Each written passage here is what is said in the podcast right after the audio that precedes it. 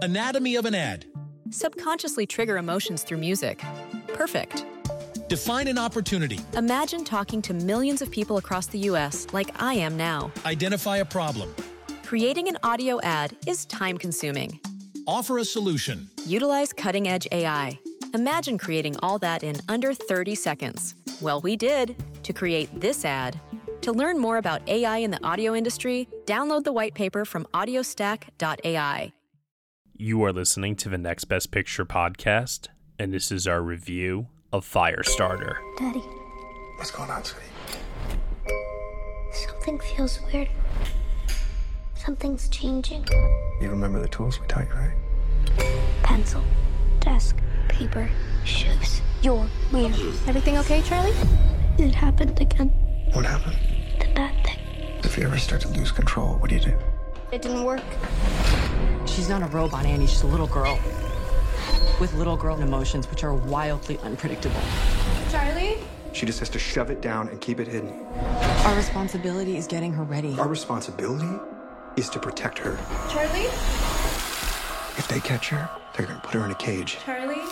They're gonna run tests on her for the rest of her life. We'll never see her again. If who catches me? Something's happened. I need it handled with discretion. And I need her back alive. Holy shit. Do you know what it means to be on the run? Bad men are after us. Really bad. I hate living like this! You're special, Charlie. I'm not special, I'm a monster! Ah! Charlie! I want to help her. You want to use her. Charlie? Don't be stupid. Where's mommy? Do you feel that? Let her go or it's gonna get a lot worse. Where's mommy? Tell me now! She's the first of her kind. A real life superhero. You need to understand how to use it. It can't be a reaction. It's gotta be a decision. That's the only way that you can control it. She's becoming a young woman, I'm not going to jail. and someday soon, You're gonna change the world. she may be capable of a nuclear explosion. Run, Charlie! On your knees! Simply with the force of her mind. the whole world going to hell. Promise me that you'll never use your gifts to hurt people. I'll only hurt bad people, I promise. Trust me, Charlie. You don't have to be afraid. Please, I can help you. Liar, liar, pants on fire. I don't want to hurt anyone, but it feels kind of good. All right, everybody, you were just listening to the trailer for Firestarter, and the story is as follows. A couple desperately try to hide their daughter, Charlie, from a shadowy federal agency that wants to harness her unprecedented gift for turning fire into a weapon of mass destruction. Her father taught her how to diffuse her power, but as Charlie turns 11, the fire becomes harder and harder to control. When a mysterious operative finally finds the family, he tries to seize Charlie once and for all. But she has other plans. The film is starring Zac Efron, Ryan Kiera Armstrong, Sydney Lemmon, Kurtwood Smith, John Beasley, Michael Greyeyes, and Gloria Reuben. It is directed by Keith Thomas and written by Scott Teems. Here to join me today for this podcast review, I have Cody Dericks, She's just a girl and she's on fire. Josh Parham. Hello, hello. We didn't start the fire. Matt, this is already going to be painful enough. You don't need to add fuel to that fire. Huh. Huh. Uh-huh. But maybe if we podcast hard about it, we'll put that fire out. Yeah, already regretting this. Mm, helpful. So, Firestarter, a remake of the 1984 film adaptation of the same name by Stephen King. There's a lot to discuss with this one, but not in the sense of this is going to be a long discussion about themes or anything like that. I mean, there's a lot to discuss just from a standpoint of what exactly went wrong here, because this is not a movie that's going to set the world on fire, despite it playing in both theaters and streaming on Peacock right now. So a lot of people will have access to see this. No, no, no, no, no. This is going to fizzle out into the nothingness and will probably be, in my opinion, disregarded and the 1984 film adaptation uh, will probably remain as the default choice for how people want to consume this story on the big screen. I mean, you know, you probably should just read the novel, honestly, but. I'm curious to know, Cody. I'll start off with you first here. Uh, what did you ultimately think of this? What has been your experience both with the original film, potentially the novel as well, and yeah, Blumhouse, another misfire for them lately, which I think is, uh, I, I don't know if it's so much telling or if it's just the way it's always kind of been with them, because I do feel like they are revered as a production company that has uh, a lot of hits on their hands because of their model for how low budgeted their films are and then how much money they make in return. But there's quite a bit of crap in there, if you ask me, and I think this is uh, joining the pile. So, uh, that, that's enough setup. What did you think of it ultimately? Well, speaking to the Blumhouse of it all, I think you're right. I think their model and just the amount of output they have, it kind of reminds me of back in the 50s era where, you know, you would watch a a B movie matinee kind of thing. And like every now and then you get, wow, Creature from the Black Lagoon. That was actually pretty good. But for the most part, they're not good. So I think that's just a product of them being really prolific and just like throwing, you know, their minimal budgets around where they will. And to a certain degree, I applaud them for that. But then every now and then you do get um, a film like 2022's Firestarter, which I watched the original kind of recently. I recently wrote an article on all the Stephen King movies of the 80s in preparation for this film coming out. And the original movie I quite enjoyed. It's not scary, it's more of a sci fi superhero metaphor for growing up kind of movie. And that's just all well and good, but it's uh, it it takes its time and it's much more reluctant to show the actual fire starting abilities than this movie is. Even though this movie there's not there's not that much action. The the original has even less until the literally explosive finale, which totally pays off and makes the movie even better. This movie really just kind of limps along its merry way, not really finding a point or a message or any sort of strong themes that could be applied to the real world. And with a power as vague and as ripe for metaphor as fire starting and pyrokinesis is, you'd think they would try to bring some sort of new take to the story. And, you know, the original is not, I would say, as well regarded or as high tier as some of the Stephen King classics. You know, it's definitely not on par, both uh, quality wise and culturally, as something like Carrie or The Shining or even something like Christine. But it is just a solid movie, but you think that they would, in remaking it, there would have to be a reason, there has to be some sort of read on it, or there has to be some sort of new thing to explore. In fact, it explores even less. So, yeah, really didn't have a good time with this one. Josh Parham? So, I actually don't have really any familiarity with this property. I have not seen the original movie. I thought about it, but I just didn't really have time leading up to watching this film. So I know of it a little bit by reputation, but outside of that, I really had not explored what the actual like substance of the story was. And even without that comparison to the first movie, this film is still terrible. It is so bad. And what's really I think egregious about it is it is just so boring. There is nothing in this movie that really excites you on any level, even in like a cheesy, schlocky way. It's just so kind of wooden in its presentation. And I mean, the writing itself is like pretty stale, and the filmmaking overall, too, was just so. It's like just so bland and wooden, and there's no inventiveness here. And I think that there was potential towards the end to indulge in some of that, like more energetic tone, but it just completely botches it too. And it just really does feel like yeah you're just limping along and not really invested in any of these characters and you know i, I do I, I, do notice how like you said cody that these powers are kind of like vague in their presentation. And i think that's also a problem that i had with it is it felt so broad in its metaphors and in its storytelling that it never really got to anything specific for me to hold on to and to be like okay let's prod that further. And it just was all surface. There was nothing inventive in here. It was so painful to get through, honestly. Even though this movie is like 90 minutes long, there's just nothing here that is interesting. And it is a pretty, I think, terrible movie. Okay, first of all, I want to just say I apologize to the both of you because there was somebody on Twitter who actually asked me uh, after I posted my reaction to this film. They asked me, "Be honest, did you really want to see this, or are you watching this out of some obligation?" And the reason why we're all here, you, me, and anyone that's listening right now that's probably watched this, is because of this podcast.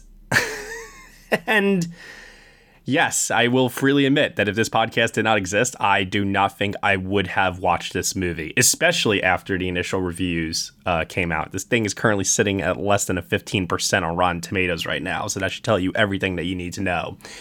Now, the original film, I have not seen it my plan was I was going to watch this, and if I liked this, then I was going to go and then watch the old one. I didn't want the old one to influence how I felt about this new one when we did this podcast, but now I really have no desire to want to go and watch the original at this point.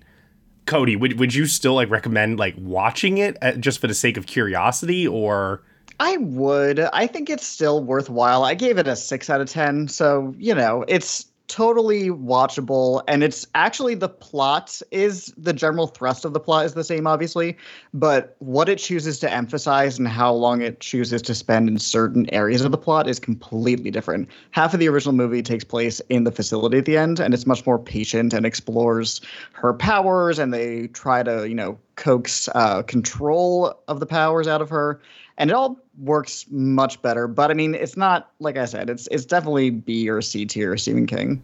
Now we've seen other recent movies play around with very similar tropes in recent years. Um, I'm even thinking of something as recent as Those Who Wish Me Dead, where a little kid is on the run from an organization. There's fire involved. Okay, it's probably very like very loose, but Logan being another example.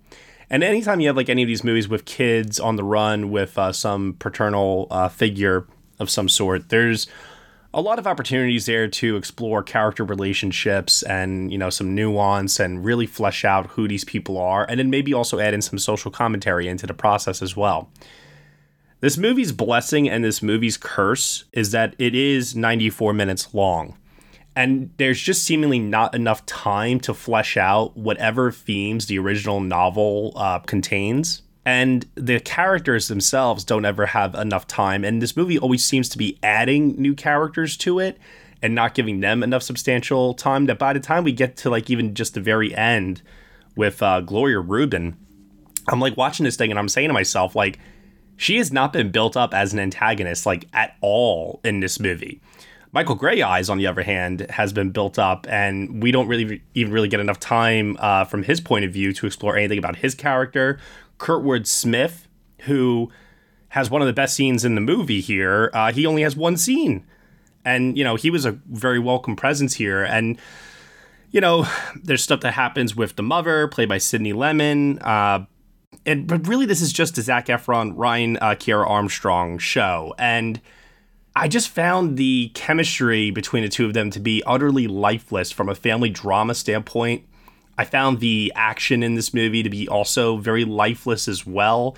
Cinematography is very washed out and devoid of any kind of striking visuals or anything that would like just pop uh, from that sort of an aesthetic standpoint. And then the horror, like, the, like there's what only two or three jump scares in this and they're not even that effective. So like on every single level, superhero origin story, like all all these different uh genres that this movie uh, wants to incorporate here to present something that could be meaningful, feel fresh, and also maybe even an, an uptick from the original film, it fails at each and every single one of them. So when when you said before that this was just a boring, dull movie, I I agree with you. I was begging, begging someone to put me out of my misery while watching this film, uh, and I got to tell you, like, thank God it was only 94 minutes long because I don't think I could have taken another minute of it by the end. The thing about this movie compared to the original is you're right. There is no elevation of any aspect of it. Nothing in this is better or even good compared to the original's portrayal of those same things. The only thing this movie does better is it is weirdly accidentally funny at some parts. I did have a good time watching it and sorry, I was in a theater with myself and some friends and that's about it. So we were laughing out loud, which is not what you want from your Stephen King movie unless you're looking for that reaction from the audience, which this film clearly was not. Right. Let's be very Yeah. clear here because I've had some people ask me this too. This is not falling into the category of so bad it's good. No. No, No. no, I thought for a minute it might be because the first act there I was having quite a bit of like perverse fun at the movie's expense. But then the second act and the third act gets so boring. Just nothing happens that's interesting. It's just not worth the time. Yeah, I, like there was a moment at the very beginning of the movie where Zac Efron picks up a baby Oh, and the oh, God. baby's head explodes with fire, and, and that was the moment where I thought, okay, maybe this could be fun, but that is not indicative of the rest of the movie. The rest of the movie after that is so dour and kind of self-serious and it's like that's not the tone that you want with this material you want to be a little bit more indulgent in something kind of silly because otherwise you're just stuck with like this very weirdly serious drama that they're trying to craft this horror narrative around and with these characters you're just not engaged in anything that they're doing. And i would also just want to bring up again these antagonists who are just completely wasted for these actors. Like these are good actors in these roles and i even think that for the little bit that they are doing they're effective but there is nothing on the page to really elevate these characters into something that's more interesting. And i just felt bad for all of them because I wanted so much more from their portrayals, but they were just not given that from the material. Oh, Zac Efron gets no sympathy from me. Uh, outside of the Ted Bundy film that I saw him in, I still don't think he's ever given like a great performance in anything I've ever seen him in, honestly. And I agree with you, Josh, that like I thought what Michael Greyeyes was doing was at least captivating when he was on screen, but there was nothing to his character for him to chew into. Uh, us knowing what he's capable of. You know, if you want to see him really dig deep into a character and give like a really amazing portrayal, like you should definitely check out this movie called Wild Indian that he's in. Yeah. Uh going back to the opening here, I knew I was in trouble the minute that they had close-up shots on the baby and the baby was crying. They they must have had some like ADR or something like that. And the baby's like mouth was not moving to the sounds that the baby was making. And I was like, oh no, like we're, we're getting some sloppy filmmaking here that they're going to hope that we as an audience do not notice. And of course, right from the very beginning, the just the, the color palette and the way that this movie is shot digitally, it just looks so murky and ugly. Uh, so right away, I knew we were in trouble, which is a little slightly surprising to me because, and I, and Cody, I know you saw this movie because I actually thought this movie was pretty decent. Keith Thomas, the director of this, he did The Vigil, and I actually thought that was a pretty solid independent horror film, all things considered. Yeah, I also saw The Vigil. Oh, you did? Okay, I didn't. I didn't realize you saw it too. Yeah, yeah, that is a very well directed movie. Actually, I did not know that that was the director. That is kind of shocking. That's what I mean, right? The Vigil is yeah is a really well directed film that kind of uses its very limited means and perspective to create something really engaging. And yeah, the filmmaking here is just so sloppy. Like the editing is atrocious in this movie. Like scenes just sort of end in weird places and there's this very odd just overall pace to this thing. It is not very well put together. Not to mention too and i'm i know i've said this on other reviews i'm going to continue saying it time and time again. Simulated visual effects fire will never look as good as the real thing. No. And i don't know why even when it's an independent film uh filmmakers are resorting to this all the time. It just does not have the same impact no, there's no sense of danger. There's no sense of weight to it. And I'm sorry to be the one comparing it to the original because I don't like that as a critical style. But in the original, there's, you know, like I said, it's pretty restrained in the fire. So when it does pop up, it is shocking and impressive because you know, you know, for this 1984 movie, they had to just set people on fire. There's no other way to do it. Like there's one part in particular with uh, men in burn suits where the fire that's being uh, deployed on them, I could tell that that was probably an actual like flamethrower, uh, maybe some real fire effects because they're in these burn suits. So, you know, they're obviously protected in real life. So why not go for the real thing? Uh, but outside of that, I really just was never to your point like i was never feeling the stakes or of a drama. You weren't feeling the heat? Oh there we go. We need more of these puns in this review. We're getting too serious about trying this. Trying my best dude. I'm trying my best. And i know that there's one scene in particular that everyone is uh, kind of talking about i see on social media right now. Uh, this movie has a scene of animal cruelty that is like one of the more disturbing examples i've seen in recent memory and one that i am once again very surprised that nobody from a production standpoint like jumped in and said, "Hey, can we shoot this a different way or can we just like script this a little bit differently?" because I found it to be very egregious and I understand like the themes it was like going for in terms of how it was trying to impart a lesson onto uh, Charlie and with her powers, but I was and I don't normally get upset about this sort of thing, but for this particular movie, I don't know why, but this particular scene it really upset me on a level that uh, other movies have not really achieved before. I mean, it did. There, there's a way, not to say there's a way to kill this animal and have it be worthwhile, but there's a way to make it feel, you know, weighted in the span of the movie and have it have actual impact and stakes and have it be kind of a shocking moment, not just for shock's sake or because they're looking for an action beat, you know, 20 minutes where there's been no action. But it could have been a moment for the character to really go through something or for the audience to realize these powers are actually pretty serious compared to the tone of the movie so far. And it just does none of that. Yeah, the execution is just really terrible is the problem because I also don't have an issue with like the content of what they're trying to present there.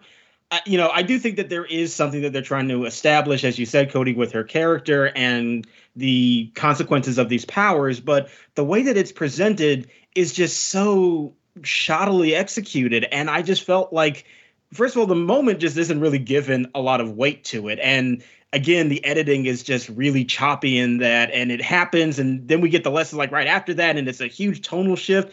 And also, as you mentioned before, kind of unintentionally funny with how fast it goes to. Yep. Like, I mean, they when they put the gravestone on it, and it just says cat. Cat. Like, I mean, Like- they're not wrong. no, but it's like cat. it's a weird button to end that scene on because it is so unintentionally hilarious. And again, if that was sort of the tone that the whole movie had, I could maybe go into it a little bit more forgiving, but it clearly isn't. Like this movie doesn't have any grasp on how to make this material entertaining at all. It's just it's just so bizarrely put together to me. I mean, even if they were trying to go for sort of a retro vibe with aspects of it at times, like I actually found the opening credits with the uh, 1980s like uh, title font. Uh, with the you know it, it being presented in red and intercut with the camera footage of the interviews that were being done, I actually found that to be uh, pretty neat, and I wish that the movie had kind of followed through with that. And the only way that it really does is through the uh, score here, which I didn't realize until I looked it up was actually done by John Carpenter, Cody Carpenter, and Daniel Davies. And uh, I guess I probably should have realized that it was them while watching it because I, I, I noticed I'm like, oh, this has like a very retro feel, kind of like the Halloween movies. Right. So naturally, when I saw that it was them, I was like, oh, well, there you go. I, this is a problem I've seen a lot with horror movies lately, especially ones that are trying to attract a kind of retro vibe. Is they'll drape them in like minor aesthetics of different eras, whether that be to your point, Matt, the font or the music for just a little bit of the movie, but then not use that in any sort of stylistic way with the actual Yep. content of the film. And I mean, I've seen it in you know small movies like this. I've seen it in a lot of horror movies. A lot of horror movies employing like synth scores to try to give some throwbacky joy to it. And I've even seen it in big movies like, and Josh, I know you're about to agree with me on this, the way that Mank is shot, where they want to have some aspect of the movie that reflects a certain time period and makes you go, oh, this reminds me of blah blah, but doesn't completely follow through with it. Yeah, I agree with all of that, Cody. And you know, well, first of all, the title sequence just invited comparisons to Malignant, and you don't want to invite comparisons to Malignant because you will always lose. No.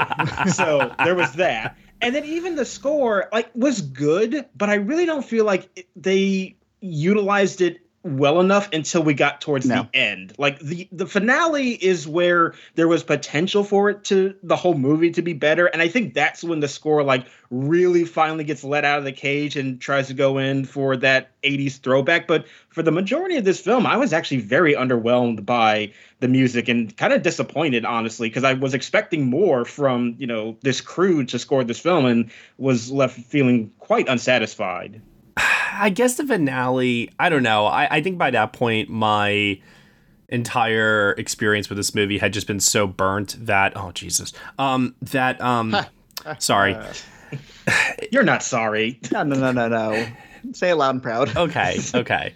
It, it had been just so incredibly uh, burnt that I really did not care about anything that was happening in that finale. Uh, you know, they had all these like pyrotechnics, uh, some of it actual fire, some of it CGI fire, which once again, uh, fine. Um, the cinematography was not helping. I felt that the lighting and just the overall color palette was not accentuating um, Charlie's abilities in a way that they should have.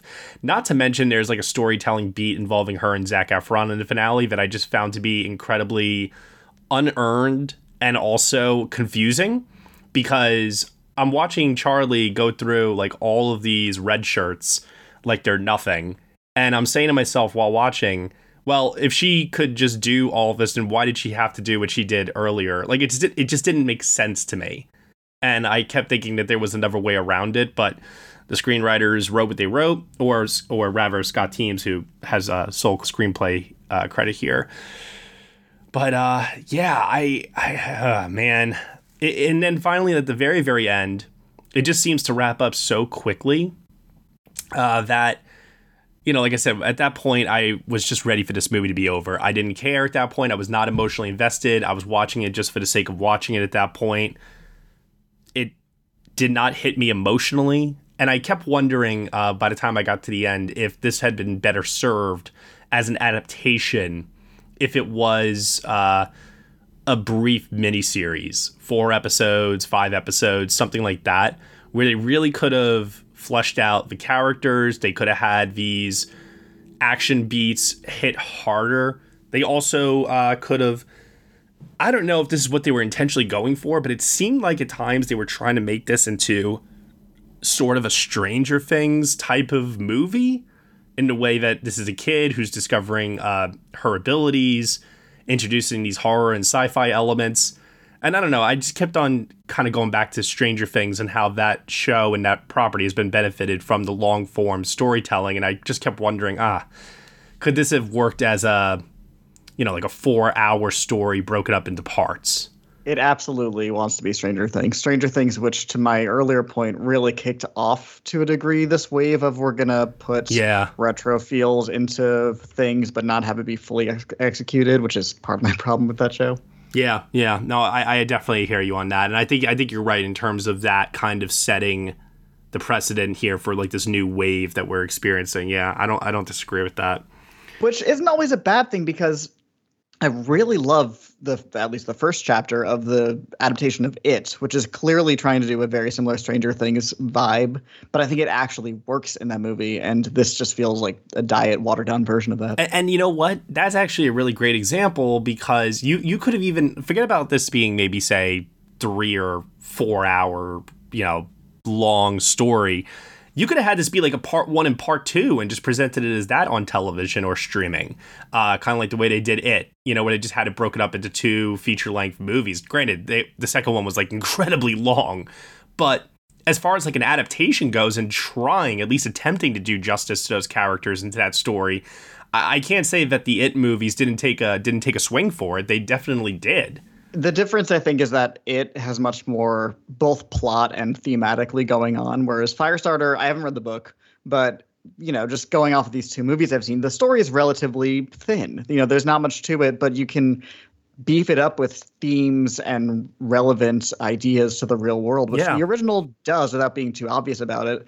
This is just kind of nothing. Yep, and that's what I was hoping for. Was I was hoping that this modern day remake would attempt to do something different and make it fresh and make it feel relevant. And it really doesn't. Instead, it's one of the most poor examples of overall filmmaking, both from dialogue, writing, to the way it's shot, like really pretty much across the board.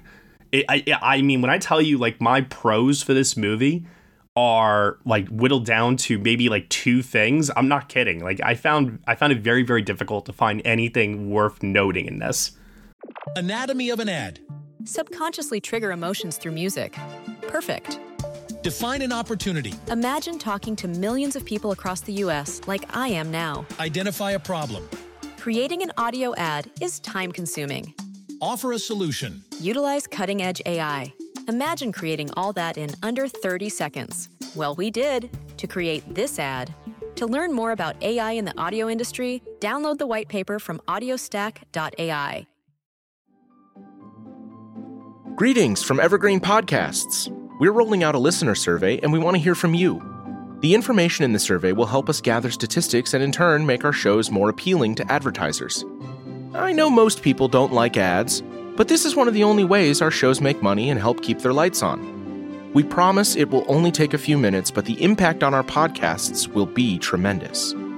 As a token of our appreciation, we'll randomly select one lucky participant each month to win an exclusive merchandise package from Evergreen Podcasts. Head to evergreenpodcast.com slash listener survey to help a show and possibly get some free stuff for doing so. We can't thank you enough for the support. Now back to the show. So, with that said, why don't we get over to uh, final thoughts here on Firestarter? Anything that we didn't discuss that you want to bring up here? Uh, Josh Parham, I pass it over to you first.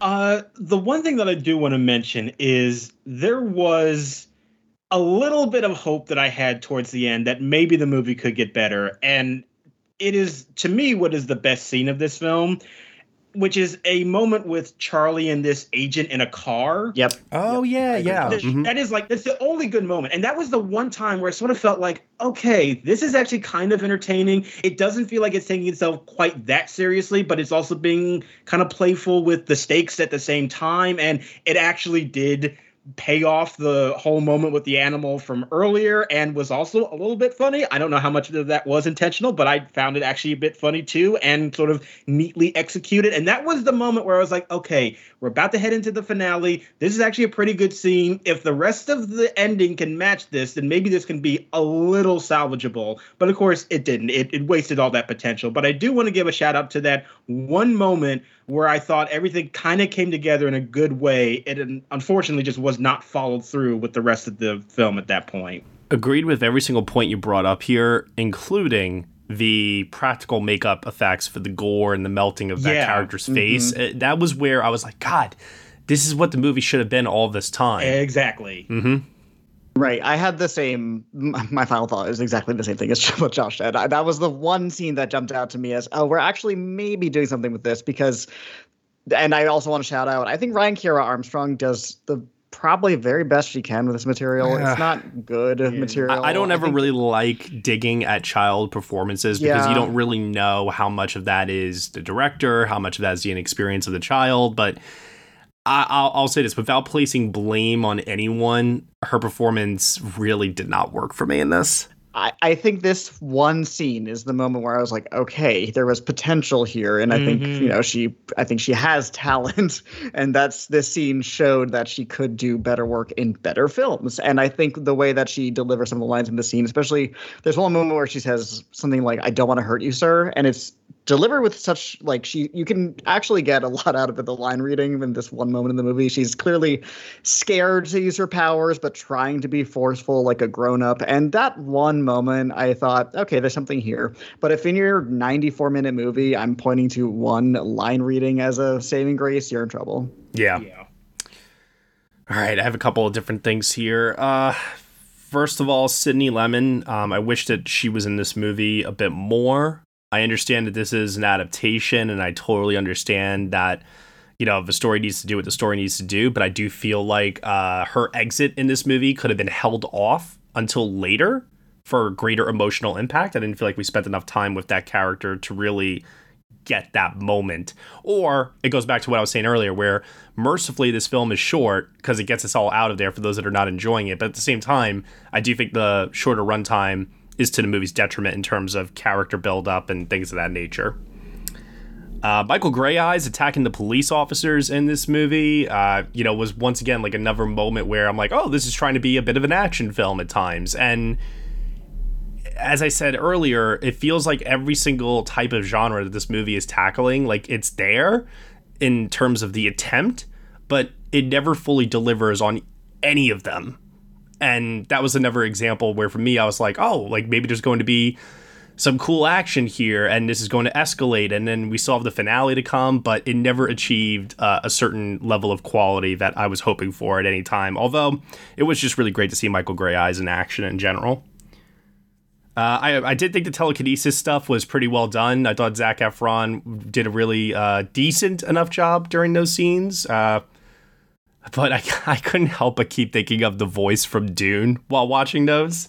Yeah, it, it was a little goofy. A lot of the power execution in this, it, you know, you add one silly sound effect and it just crumbles. It, it was, you know what it was for me where I kind of like lost it is when all of a sudden the characters had their like, uh, their contacts for like the eye protection from Efron. Yeah, and they kept pointing to them like, ah, ah, ah nice try. It was just, yeah. And uh, there's, you can do that in a kind of campy, knowing way if you want to go in that direction. But again, the movie made no strong choices with really anything. Yeah. when when Zac Efron tells uh, John Beasley's character, I didn't kill my wife, and you know I didn't kidnap my kid. And his reply is, I don't know shit.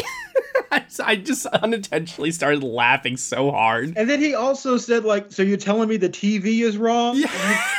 yeah. like, and again, one of those moments that if you had steered into the silliness and the campiness of this story, like, would have been kind of fun. But as is, it just is a, an incredibly stupid thing to say. Very, very. Uh, and another really just baffling moment of direction that I really couldn't understand. There's a moment where Charlie encounters uh, three kids. She takes one kid's bike, another kid's sandwich, and then another kid's like jacket. And then she asks them as she's pedaling away, which way is the coast? And they do this wide shot of the three kids, and they all point in the same direction, but at different times. And I thought it was so weird because the shot held on to the three of them, waiting for like the third kid to just like raise his hand, though, as if he like missed his cue or something. And they all po- pointed in the direction that she was going. Exactly. I what? It was so Why'd you even poorly ask? executed. oh my god. and there were a lot of examples of things like that throughout this movie, but that was the one I wanted to highlight as just the one that I was like, wait, what? Yeah. And then she gets to the lab powered by one peanut butter and jelly sandwich. It was just, you know, powerful. Uh, do I have anything else? Oh, if you call 911, 911 typically calls you back. like they take the they take the phone away from Charlie, and they, I'm like waiting for them to like call the house back. You know, Sure. I mean, they did show up, but you're right. that that is true. That is true. Anyway, all right. I don't want to nitpick too too much here. This movie is not good. Let's get over the final score here. Uh, hmm. You know, I got to be honest. Like, I was tempted to rate this the lowest rating possible. Like, I was, I was very close, but I'm gonna give it a two out of ten. It's still one of the worst movies I've seen this year, and is definitely near the bottom of my list for 2022. Uh, but do I think it's like an all timer worst movie I've ever seen status? Not necessarily. Uh, but it was close. It was very close for me. Cody, what about you? So agreed. It's it is the worst movie I've seen this year so far. So congrats. Uh, but I end up with a three out of ten, if only because I had a strangely fun time, not in the way the movie wanted us to at all. So I, I have to, you know, my experience was a three out of ten, and that partly was because I saw it in a theater with some friends. If I was watching this by myself on the couch. I'd be scrolling, my phone be out, and so maybe it's just the way I viewed my, my maybe it was just my viewing experience, but still, it, it was three out of ten is still not a good rating. Josh? I am going to be a two out of ten uh, as well. I think this movie, yeah, it's really bad. Uh, The lowest scores is reserved for stuff that I'm like angry that I watched, and I'm not like necessarily angry at the end of this movie. I'm just like defeated and just so unmoved by it because it's just so much of a like nothing experience. But it's not like the most terrible thing I've ever seen. It's just so uninspired in its execution and left no impact. So I, I still think it's a pretty, pretty bad movie, but it is not the worst of the worst, but you know, not like the best accolade to lay up upon a film. I'm still trying to figure out how this is the same cinematographer as Possessor. Like I'm still trying to wrap my head around that right now, but whatever. I shouldn't try to make sense of this, which is why I'm also not going to try and make sense of any kind of Oscar prospects. It's just not there. No. No, uh, come on. Even if it was good, there wouldn't be any Oscar prospects. Yeah. no, that flame is out. No, thank Yeah. you. Nice try there, Cody. Nice try. It, no, it wasn't. it was bad. I'm just I'm just mad I didn't find a way to incorporate Liar Liar Pants on Fire during this review. I probably should have like called one of you out for your opinions. Because the movie already did it. My God. She did say that. That happened. In like the most serious way she could have said it. Uh man. You know what's funny too is I, I was thinking about this the other day. We're in the middle of May. I would expect a film like this to actually appear in Q1 of the year, but it's just been very odd where it feels like we have like a big movie that is a huge talking point uh, with like Doctor Strange, and then we have this, and it was also like reminiscent of that week where we had Memory Josh, where it's like this is the big release of the week. So I'm wondering if it's like you know, pandemic uh, scheduling and people's uh, projects that they shot like during COVID releasing now this year, and some of them are just like smaller in scale and not really receiving huge uh, distribution, um, and thus getting these very very tiny uh, releases. I, I don't know. I don't really I really don't know what the deal is here because I feel like compared to other years before the pandemic, there would always be a major movie of some sort. Whereas now I feel like we're getting a lot of stuff that uh, it's reminding me of like the first year of the pandemic. It's some weeks here, you know. Well, I think people are just scared of Marvel, so they give it a clear berth for like three weeks. You know, I, my theater was empty, and not just my actual theater I was in, the theater as a whole on a Friday night. And I was talking to one of the employees, and he was like, "Yeah, I remember it's just packed into Doctor Strange." Which I mean, I don't have to tell you how depressing I find that. And you would think that because this is marketed as a horror movie starring Zac Efron, that this would actually get an audience because horror movies are surprisingly the only types of movies that have done well during the pandemic for the most part. Sure, but you know, day and date streaming. Yep, yep, true. All right, well, that'll do it here for our review of Firestarter here on the Next Best Picture podcast. Josh Parham, tell everyone that's listening right now where they can find you on the internet. You can find me on Twitter at jrparham. Cody Dericks. I'm on Twitter, Letterboxd, and Instagram at CodyMonster91. And you can find me at Next Best Picture. Thank you so much, everyone, for listening to the Next Best Picture podcast. We are proud to be part of the Evergreen Podcast Network, and you can subscribe to us anywhere where you subscribe to podcasts. Be sure to leave us a review on Apple Podcasts. Uh, leave us a review, rate us five stars, drop us a comment. We really appreciate your feedback and your support, which you can also lend on over at Patreon. For $1 minimum a month, you'll get some exclusive podcast content from us. Thank you so much for listening. As always, we shall see you all next time.